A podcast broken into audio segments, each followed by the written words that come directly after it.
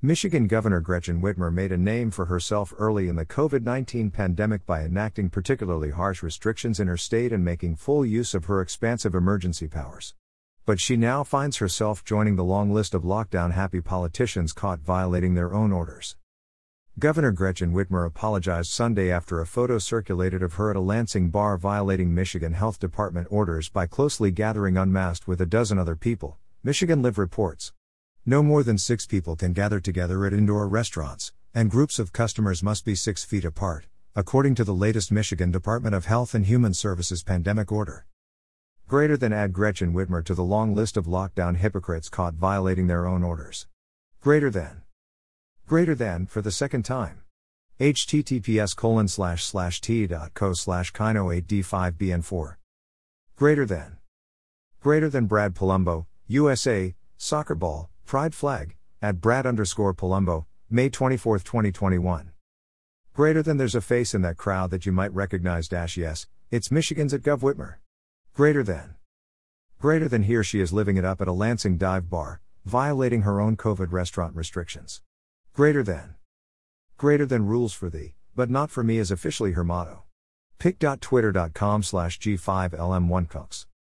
Greater than.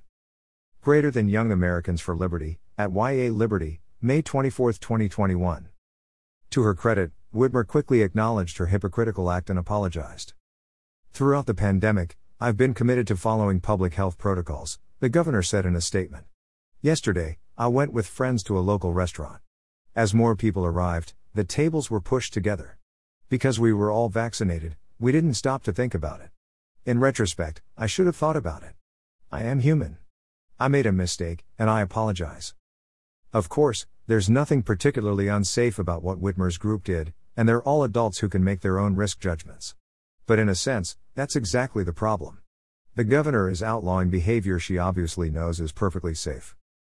And, to make matters worse, this is the second time Whitmer has flouted her own public positions. The governor flew on a private jet to Florida in March to visit her sick father at the same time she was counseling Michigan residents to avoid travel. And lied about it. Yet none of this makes Whitmer special.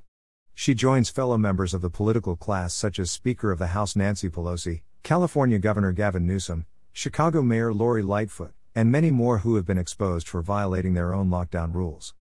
While some conservative politicians have also been caught in acts of hypocrisy, it's worth noting that most of the politicians on this list are self described progressives who preach about using the government to ensure equality and justice for all. So, this uncontrolled outbreak of pandemic hypocrisy is more than just a political scandal.